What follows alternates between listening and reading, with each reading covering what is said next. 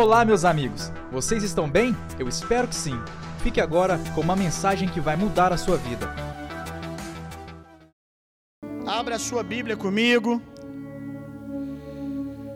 Abra a sua Bíblia comigo lá no livro de Êxodo, capítulo 12.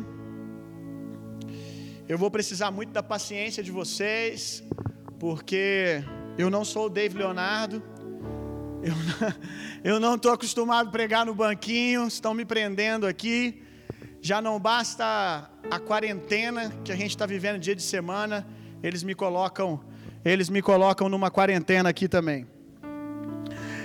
Nós vamos meditar na palavra de Deus hoje em Êxodo capítulo 12. Mas antes de nós lermos o texto, eu queria te desafiar. Eu queria te desafiar a dar o mesmo valor, no mínimo, para a palavra que vai ser liberada aqui hoje, no mínimo o mesmo valor que você tem dado para as más notícias que têm chegado para você. Como eu tenho visto pessoas desesperadas porque recebem uma má notícia no WhatsApp, recebem uma má notícia no Instagram e entra em crise. A notícia chegou no celular na segunda-feira e hoje já é domingo e você não para de pensar naquilo que você viu, naquilo que você ouviu. Isso se chama meditação. Isso se chama ruminar. É o processo que a vaca faz, né? A vaca ela mastiga, ela engole, depois vai lá dentro e volta de novo. Então eu queria que você tivesse o mesmo apreço. Você já parou para pensar como nós cresceríamos na palavra de Deus se nós dessemos a mesma atenção para a palavra de Deus que nós damos, que nós damos para as más notícias? A gente passa a semana pensando nas más notícias. E se eu te perguntar, você nem lembra mais qual texto base que eu usei para pregar no último domingo?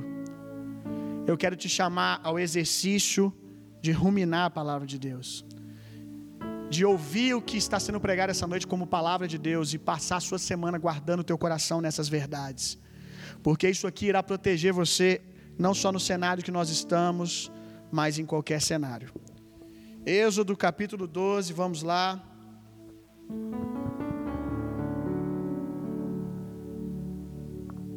Você já mandou o link para alguém? Já chamou alguém para ouvir o evangelho hoje? Se não fez, faça isso. Que evangelismo fácil, você nem precisa pagar a passagem do irmão para ele na igreja. Você nem precisa ir na casa dele buscar ele, é só mandar um link. Êxodo capítulo 12, verso 1 em diante.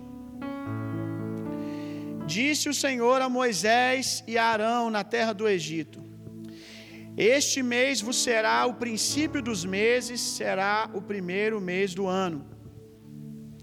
Falai a toda a congregação de Israel, dizendo: Aos dez deste mês, cada um, preste bem atenção, meu irmão, cada um tomará para si um cordeiro, segundo a casa dos pais, um cordeiro para cada família. Diga comigo: um cordeiro para cada família. Vamos lá, mais uma vez. Um cordeiro para cada família.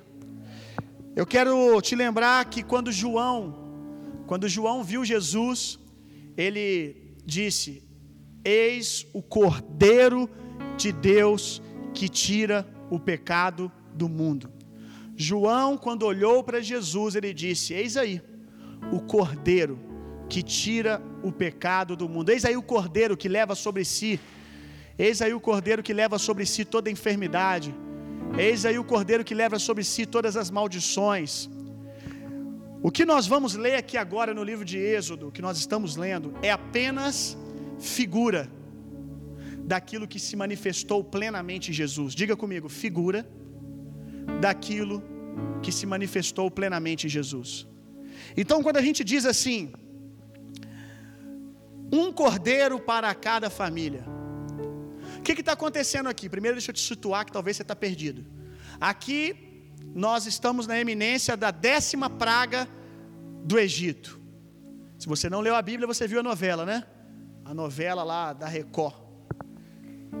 Pelo menos eu acho que essa parte ficou bem fiel ao texto, né? Teve as dez pragas. E aqui está para acontecer a décima praga.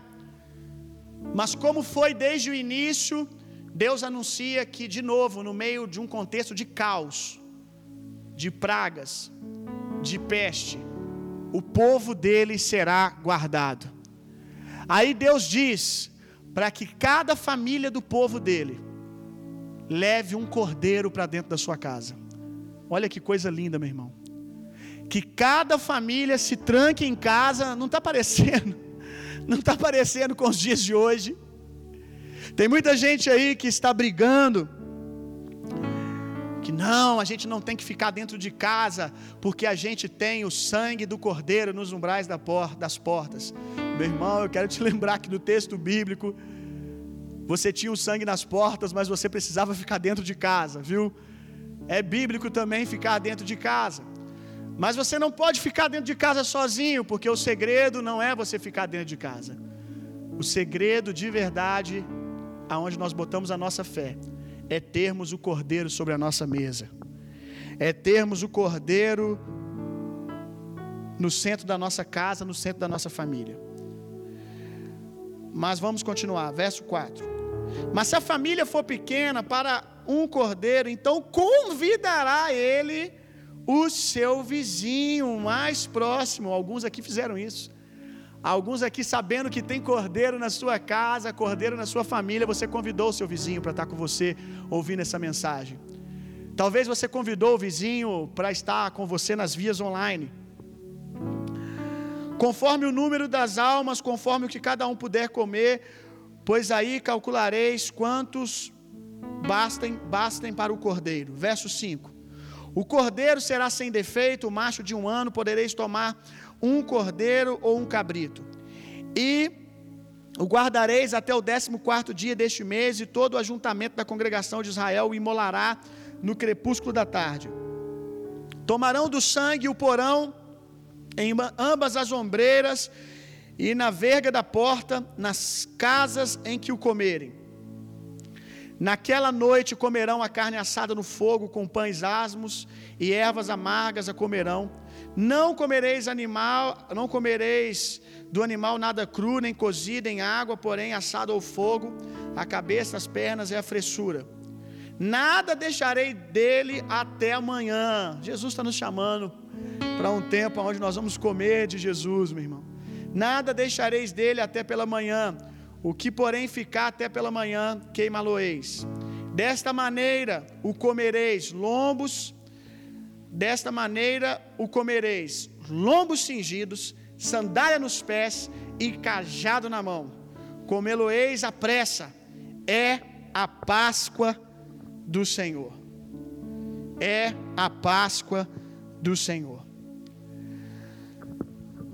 Há, há, há um cenário aí, algumas notícias que dizem que no mês de abril as coisas vão ficar feias. Estão dizendo que se está ruim agora, vai ficar pior no meio de abril. Mas eu quero trazer uma outra boa notícia para você e você vai decidir aonde você vai colocar a sua fé. Abril é Páscoa, meu irmão. Abril é Páscoa. E o que, que significa Páscoa? Páscoa é passagem.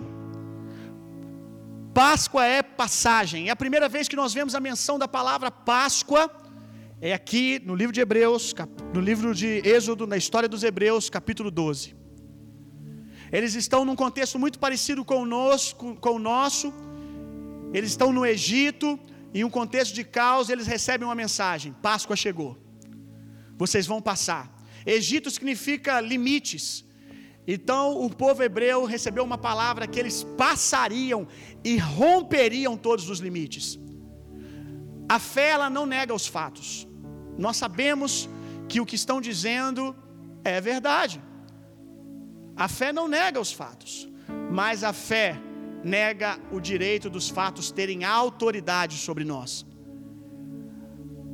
Os fatos estão dizendo que as coisas vão piorar no meio de abril, mas nós, em fé, estamos liberando uma outra palavra e um outro diagnóstico, que é muito mais verdade do que esse diagnóstico. Nós vamos romper com todas as estatísticas, meu irmão.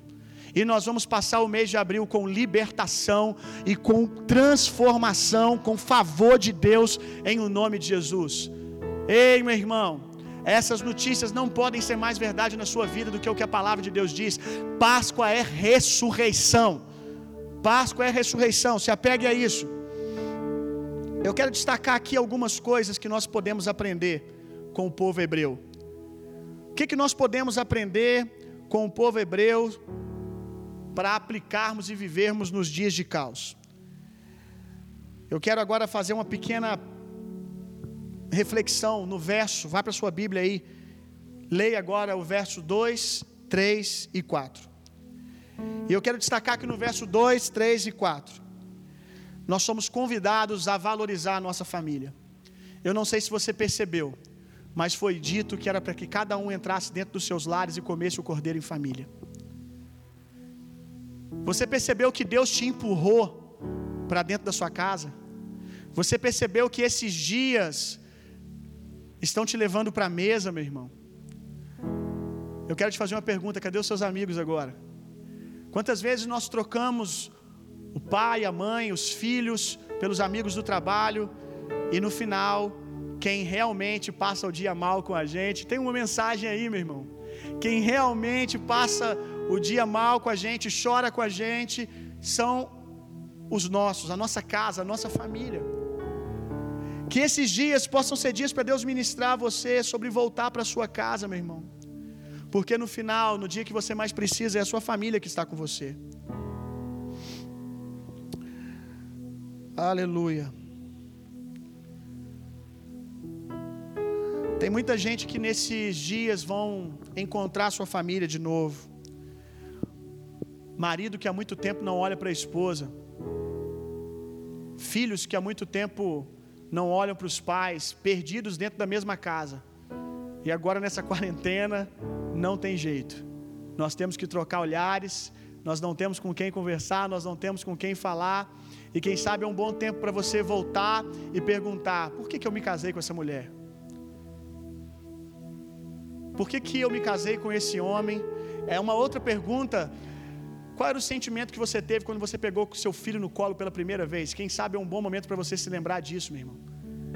Quem sabe é um bom momento para se cumprir o que a palavra de Deus diz, tempo de corações dos pais se converter aos filhos. Tem muita gente que vai restaurar a família nesses dias. Quando a gente começou esse culto aqui, eu falei para vocês sobre uma experiência que você está podendo ter agora, de ver que a mesma unção, que a mesma glória que se manifesta no culto de domingo, sempre esteve disponível para você experimentar dentro da sua casa. Isso aí que você está vivendo agora, isso se chama culto doméstico. E você, quando isso tudo passar, você pode continuar vivendo isso. Há um convite, meu irmão, para que você se levante como sacerdote da sua casa, ei homem, para que você volte a colocar o cordeiro na mesa para comer com seus filhos, com a sua esposa, com a sua família.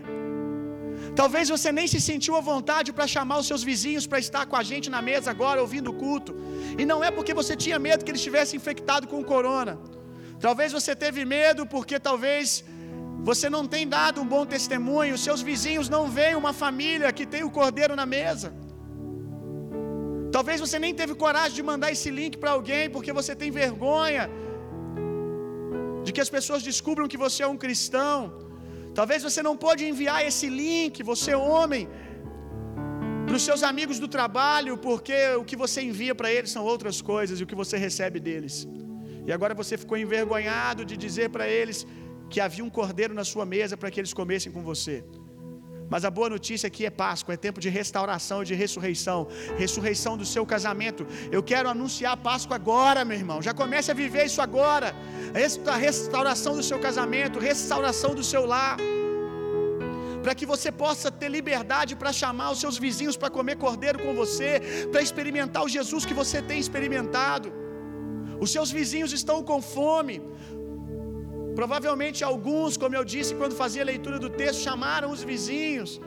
E eles vieram correndo porque eles têm fome de Jesus, meu irmão. Chegou a hora de nós darmos a eles de comer.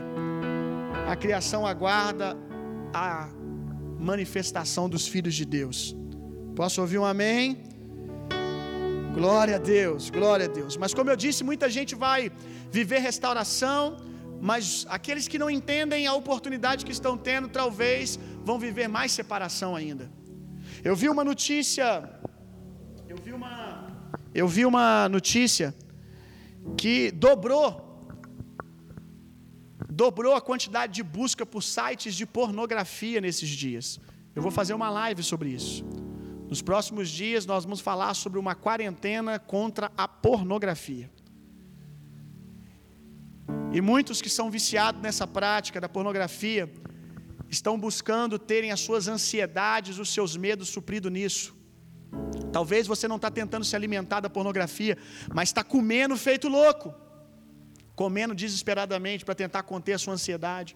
Outros, talvez você esteja se embebedando dentro de casa, você esteja usando drogas para tentar suprir ou, o vazio que tem dentro de você e a angústia que você está sentindo. Mas eu quero dizer para você, meu irmão, não é a pornografia sobre a mesa que vai alimentar você. Não é a comida física, comida exagerada. Não é as drogas, não é a bebida, não é o sexo. O que vai alimentar você é Jesus, meu irmão. É comer de Jesus, é se alimentar do Cordeiro de Deus. Você não precisa mais carregar medo nenhum, acusação nenhuma, porque Cristo Jesus já carregou isso por você. Vamos lá, meu irmão. Eu quero te convidar, não no final dessa live, eu quero convidar agora, porque eu não sei se você vai estar aqui daqui a 10 minutos. Eu quero te convidar a dizer: Jesus, eu preciso me alimentar de ti. Eu estou angustiado. Diga para Ele: Eu preciso de você, Jesus.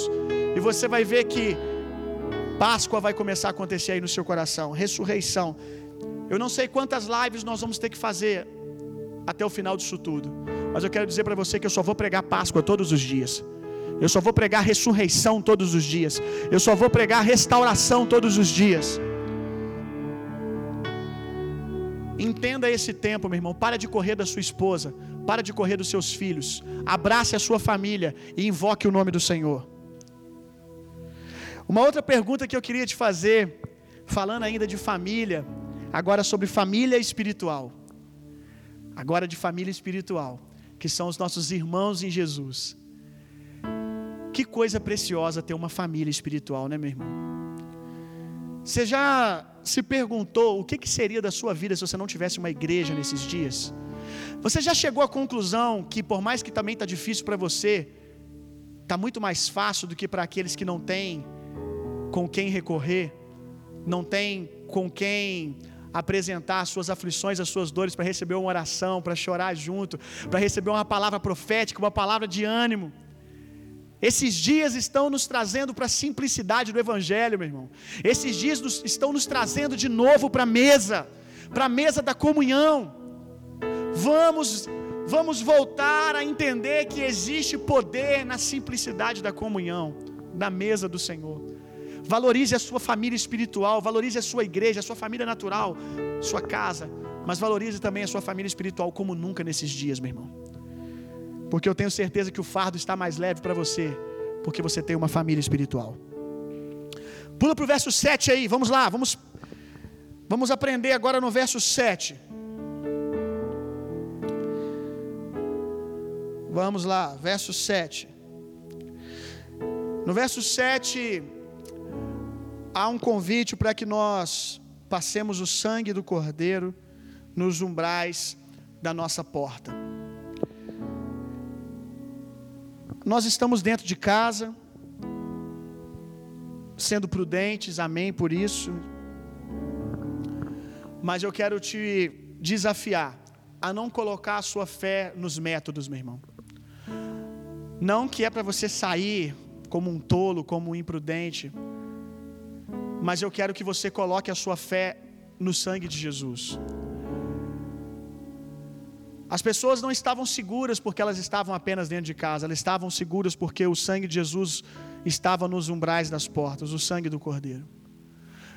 Mas também não adianta nada, irmão, você entrar para dentro da sua casa, você passar sangue nas portas e você levar a enfermidade junto com você para dentro de casa.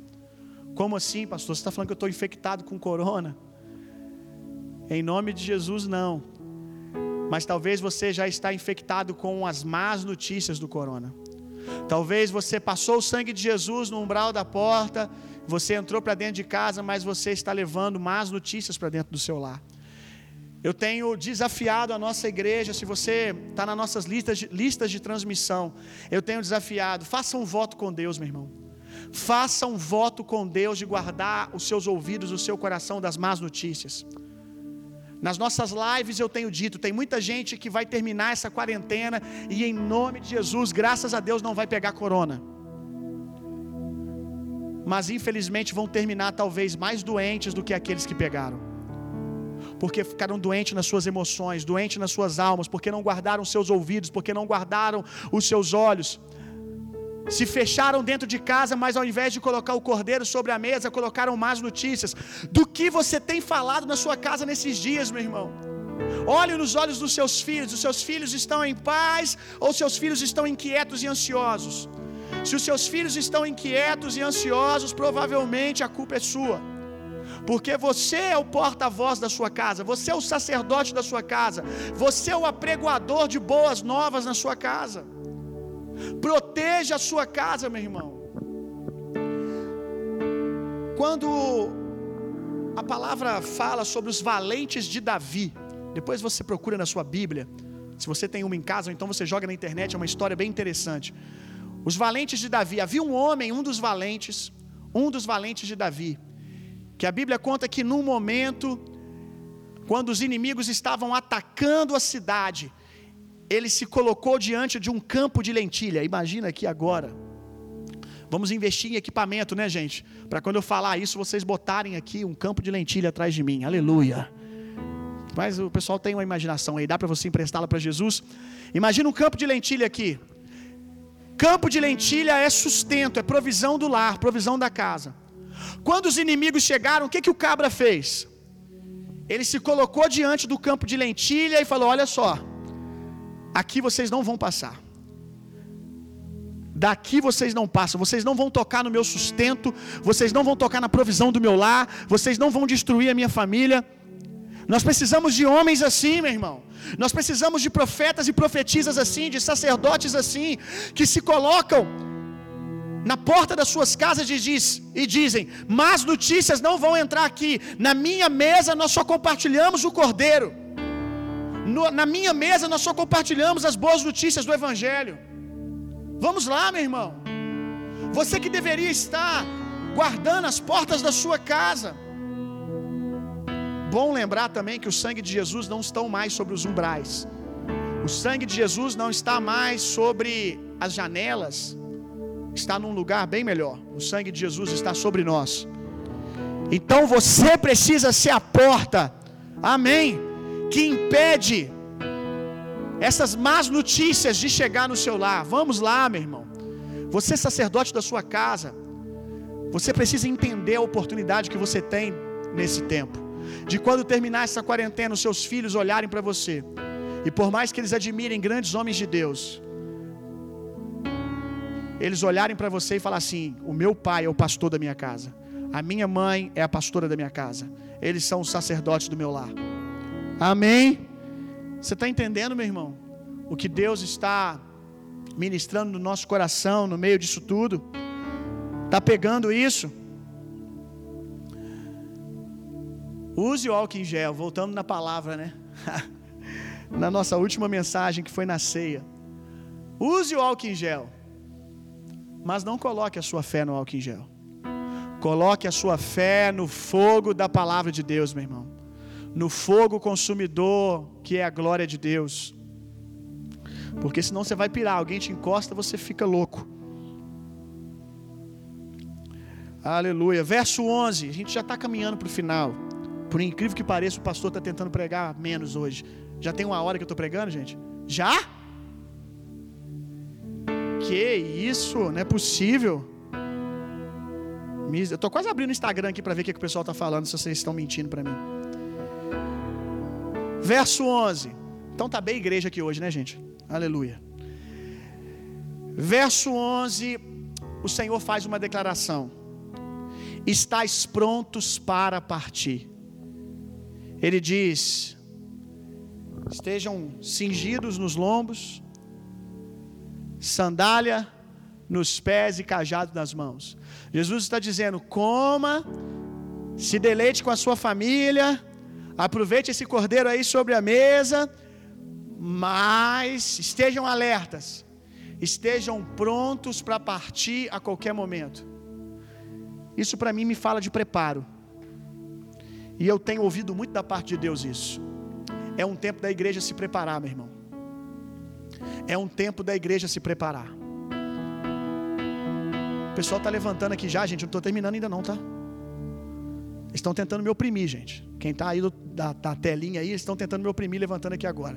Vou pregar mais ainda agora. Preste atenção aqui comigo. É um tempo de preparo, meu irmão. Enquanto o mundo está desesperado, eu não sei se você percebeu, desde segunda-feira eu estou tentando treinar você. Eu estou tentando ser um canal de Deus para que você seja, que você tenha suas mãos adestradas para a guerra. Essa quarentena vai acabar, meu irmão, e vai haver um mundo lá fora para ser reconstruído. E eu tenho certeza que esse mundo lá fora há uma expectativa da parte de Deus que quem vai tomar os lugares altos de uma vez por todas, quem vai reconstruir esse mundo lá fora, quem vai tomar a cidade de Juiz de Fora, será a igreja do Senhor, meu irmão.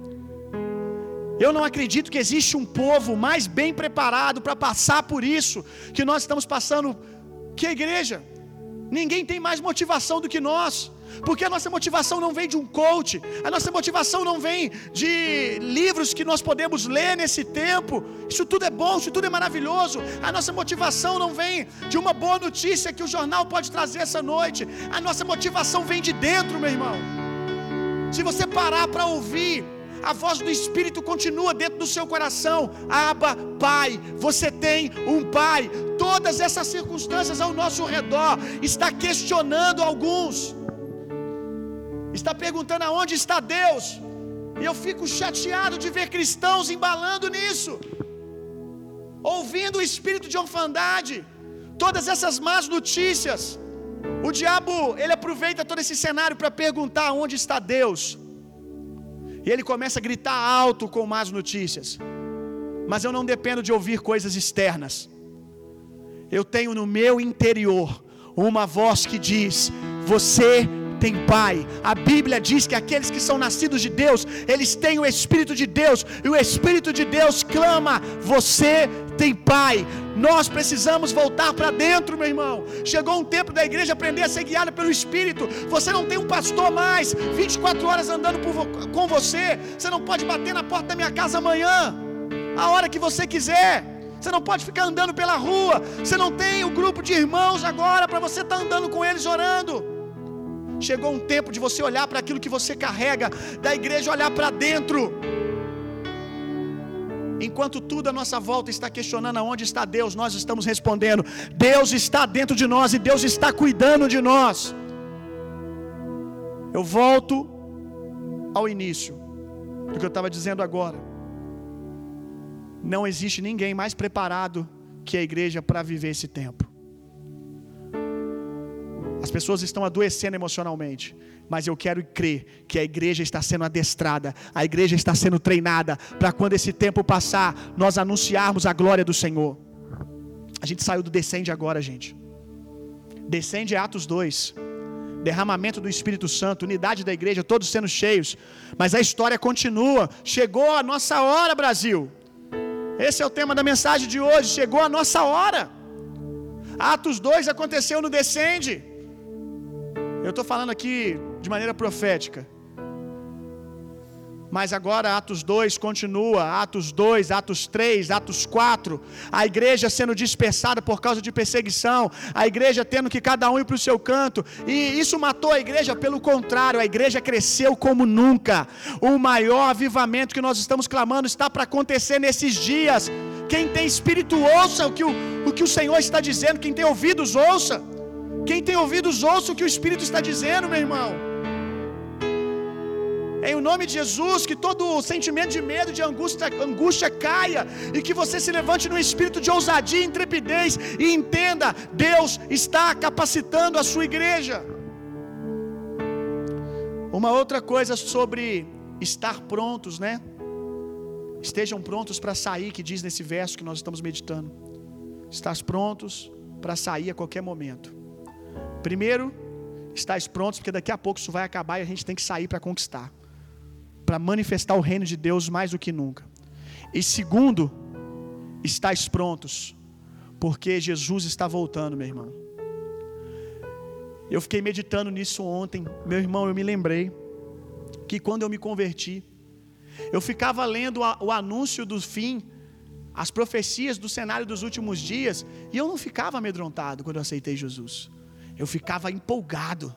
Quando eu lia os sinais do, fim dos tempos, eu falava com os meus amigos, quando eu tinha poucos dias de convertido ali, no começo da conversão, eu falava com eles, lendo a Bíblia no quarto, eu e meus amigos orando, e a gente falava: quando isso acontecer, nós vamos ser fiéis ao Senhor. Vai ser, uma, vai ser muita adrenalina, vai ser uma loucura. Nós vamos pregar o Evangelho.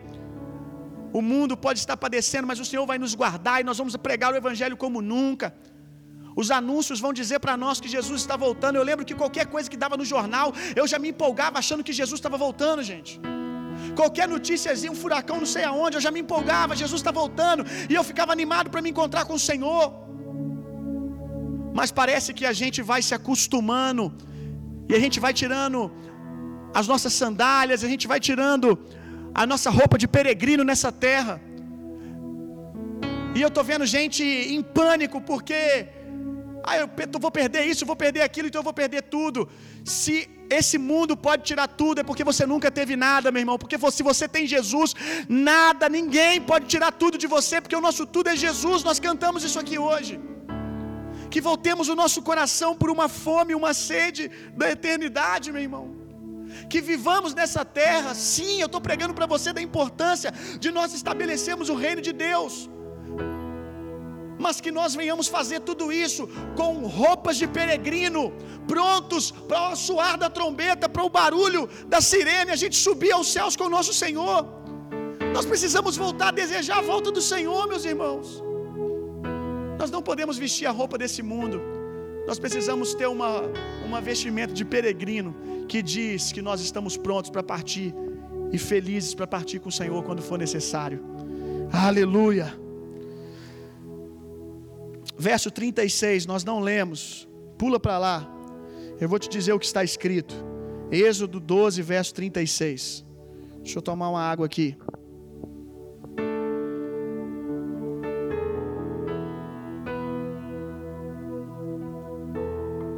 Enquanto eu enxugo o rosto aqui, você dá um glória a Deus aí.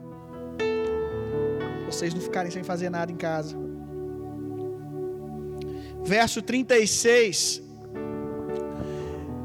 diz que na hora de partir, na hora de sair de dentro das suas casas e ir para o deserto, houve uma transferência de recurso, prosperidade começou a descer sobre o povo de Deus. Coisa linda, meu irmão. Tem uma coisa que incomoda a gente é pensar, né?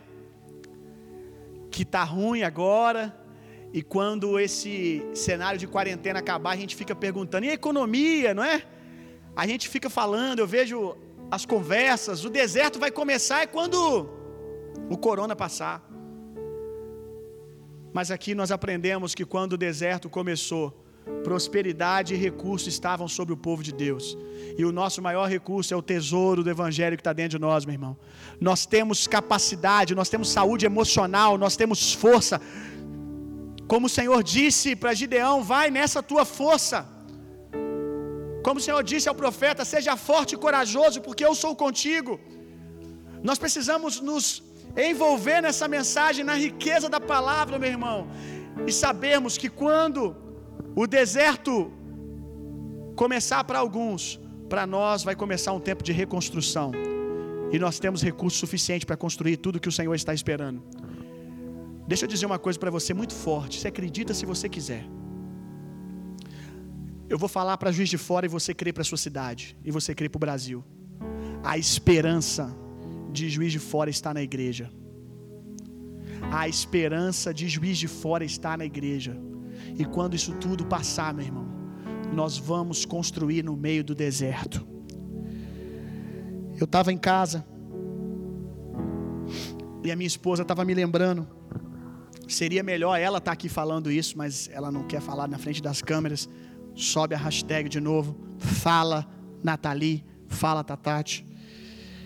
Ela é uma mestre na palavra de Deus, muito abençoada. E ela estava me lembrando na, da história, o momento da história da peste negra. Obviamente que foi uma situação infinitamente pior do que aquela que nós estamos vivendo hoje. Mas tem algo, uma curiosidade muito preciosa nessa história. E eu estava dando uma lida depois que ela me contou, eu fui ler e eu me deleitei nessa história. Porque no meados aí de 1350, quando a peste negra chegou no seu auge, junto com a peste negra, houve uma certa perseguição ao povo judeu. Por quê? Porque grande parte do povo judeu não era contaminado pela peste.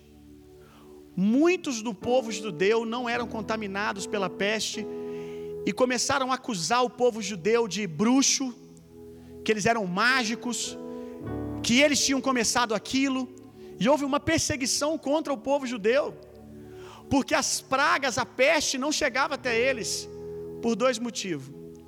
Não vou mergulhar nisso. Faça, faça Jesus School, que na Jesus School tem história da igreja e provavelmente tem essa parte lá. Quando isso tudo voltar, nós voltaremos com a escola e vai dar tempo agora de todo mundo se inscrever. Merchan aí. Por dois motivos, eles foram poupados, pelo menos muitos judeus. Primeiro, é que quando o cenário começou a acontecer, eles já tinham feito as suas colheitas. Eles já tinham terminado as suas colheitas, então não havia mais trigo, ajuntamento de trigo para que os ratos que transmitiam a doença se proliferassem ali no meio do trigo. Deus poupou eles até nisso. Segundo, a sepsia do povo judeu, a limpeza do povo, porque a palavra de Deus apresenta Deus como nosso médico, cuidando da saúde. Ontem na live com a psicóloga, a gente foi, foi confrontado, né? Porque ela virou e falou assim: essas coisas de lavar a mão, de se cuidar, isso tudo, isso tudo já era para a gente fazer normalmente. E se a gente for estudar a palavra de Deus, tem tantos valores para que a gente tenha saúde. E foi isso que preservou o povo judeu. E o povo judeu foi preservado num outro momento da história. Você conhece o Holocausto, não conhece? Milhares e milhares de judeus foram mortos, perseguidos. Uma desgraça sem tamanho na história da humanidade.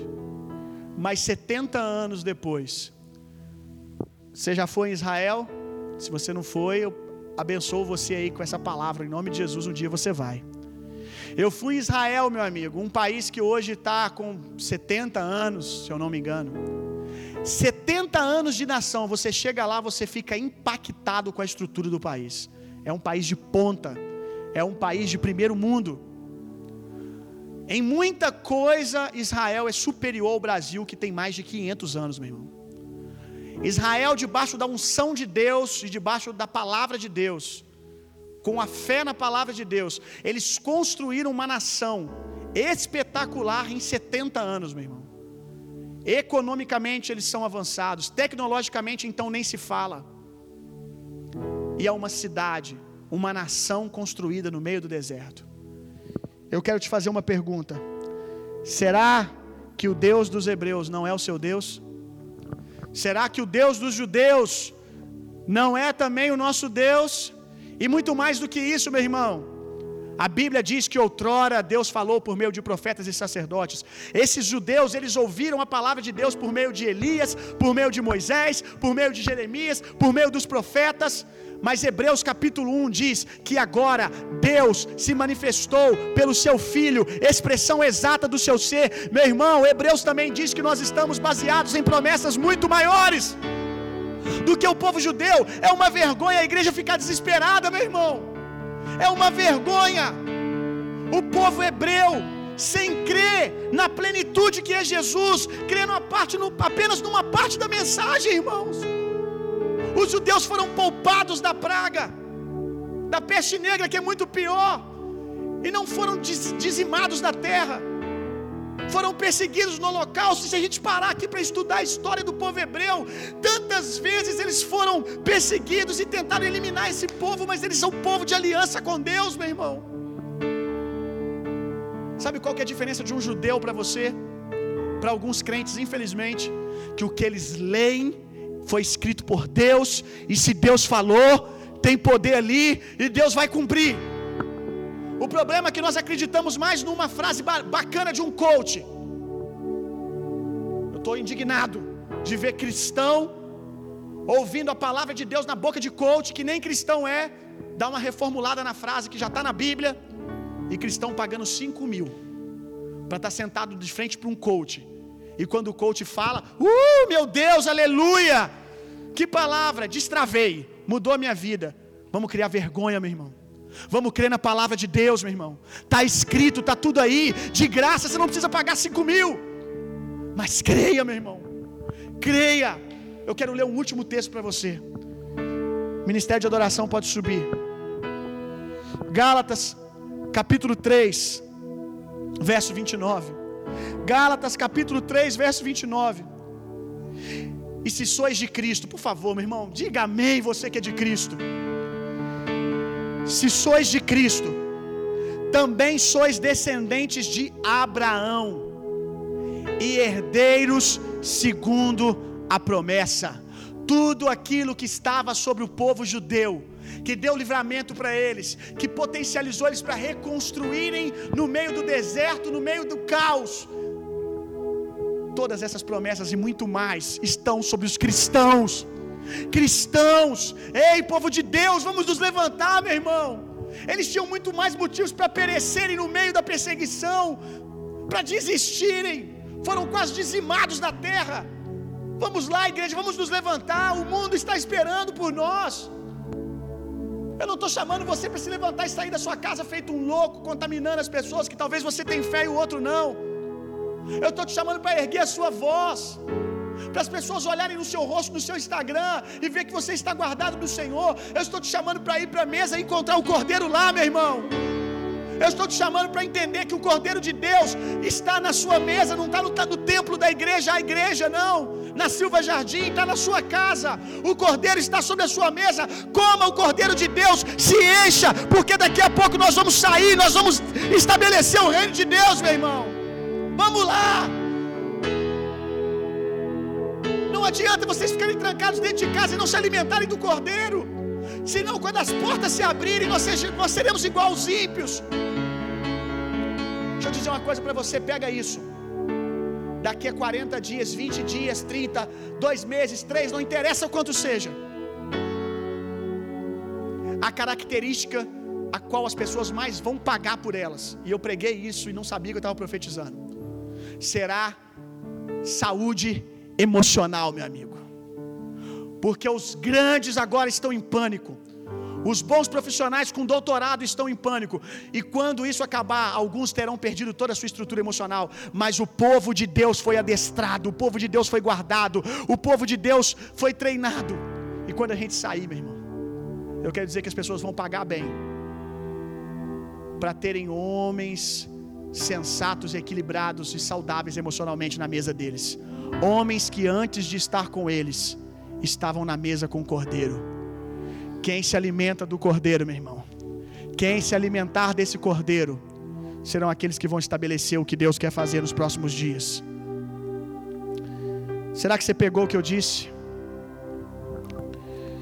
Se você pegou o que eu disse, você vai parar de ficar choramingando agora. Se você pegou o que eu disse, você vai se levantar, você vai se erguer em autoridade. Sabe o que eu comecei a fazer hoje, meu irmão? Você vai rir da minha cara. Comecei a correr. E eu vou fazer exercício 40 dias agora. Porque eu vou dizer para o meu corpo todos os dias: está tudo bem. Eu vou me alimentar melhor nos próximos dias. Pastor, minha dispensa tá a minha dispensa tá já está em crise. A Bíblia diz que Daniel não comia dos manjares do rei, mas ele comia do Senhor. Ele ficou de jejum, meu amigo. O jejum de Daniel. E ele no final estava mais forte do que todos os homens do rei. Quando isso tudo terminar, eu libero uma palavra profética. Os filhos de Deus estarão mais fortes em nome de Jesus. 40. Quarentena, lembra de 40. 40 dias simboliza um ciclo perfeito, uma estação fechada, um tempo cumprido. E toda vez que Deus passa 40 dias com alguém, toda vez que alguém passa 40 dias com o Senhor, a vida dele é transformada e tudo ao redor dele é transformado. Quando Jesus saiu do deserto, quando Jesus saiu da sua quarentena, dos seus 40 dias, ele disse: O Espírito do Senhor está sobre mim. Eu quero dizer para você, meu irmão, quando a igreja abrir as portas das suas casas, depois de ter comido e ter passado tempo com o cordeiro, de ter aprendido a valorizar a sua família, de ter aprendido a valorizar a sua casa. Quando nós abrimos as portas e nós saímos para fora, eu quero dizer que nós vamos sair dizendo: O Espírito do Senhor está sobre mim. Agora eu sei, agora eu tenho consciência que eu tenho autoridade e poder para expelir demônios, para curar enfermos, para anunciar o ano aceitável do Senhor. Jesus está vindo, meu irmão, e a grande colheita começou. Se levante em nome de Jesus. Eu quero orar agora. Eu quero orar agora, meu irmão. Se apegue às promessas da palavra de Deus. Se os judeus sobreviveram, muito mais nós vamos estabelecer uma juiz de fora nova, uma nação nova nos próximos dias, meu irmão. Eu quero orar agora por você que quer aceitar Jesus, que quer se entregar ao Cordeiro. Pastor, eu não sinto que o Cordeiro está na minha mesa. Pastor, eu não sinto que Jesus está no meu coração. Eu não tenho conseguido colocar Jesus para minha casa, pastor. Eu preciso voltar para o Senhor. Ou eu preciso me render a Jesus. Se você quer confessar Jesus agora, eu não estou perguntando se você quer aceitar uma igreja evangélica, até porque a gente nem está num templo. Eu estou te perguntando se você quer entregar sua vida para Jesus, meu irmão. Eu ainda creio que não é o fim dos tempos, que Jesus não volta amanhã. Mas e se ele voltar? E se eu estiver errado? Você sabe para onde você vai? Você tem convicção que está salvo em Jesus? Se não, escreva aí agora. Eu quero entregar minha vida para Jesus, eu vou orar por você. Se tiver alguém voltando para Jesus, me falem. Escreva, eu estou voltando para Jesus, pastor. Eu entendi. É um tempo dos filhos de Deus se levantarem, meu irmão. Então, em nome de Jesus, você quer ser filho de Deus? Erga sua mão na sua casa agora e diga: Jesus, eu entrego a minha vida a Ti. Você que está entregando a sua vida para Jesus, ou voltando para Ele, coloque a mão no teu coração. Repita comigo: Senhor Jesus, hoje eu ouvi o Evangelho. Hoje eu ouvi o quanto eu sou amado. Hoje eu ouvi que eu tenho um Pai que me ama, que eu tenho um Deus que se importa comigo. E agora, diga comigo, repita: eu entrego a minha vida a Ti, Senhor. Eu entrego a minha vida a Ti. A partir de hoje, Jesus, diga comigo, vamos lá. A partir de hoje, Jesus, Tu és o meu Deus, o meu Senhor e o meu Salvador. Que bom que você chegou até aqui. Esperamos que você tenha sido impactado. Para ouvir mais, siga nosso podcast e nos acompanhe nas redes sociais.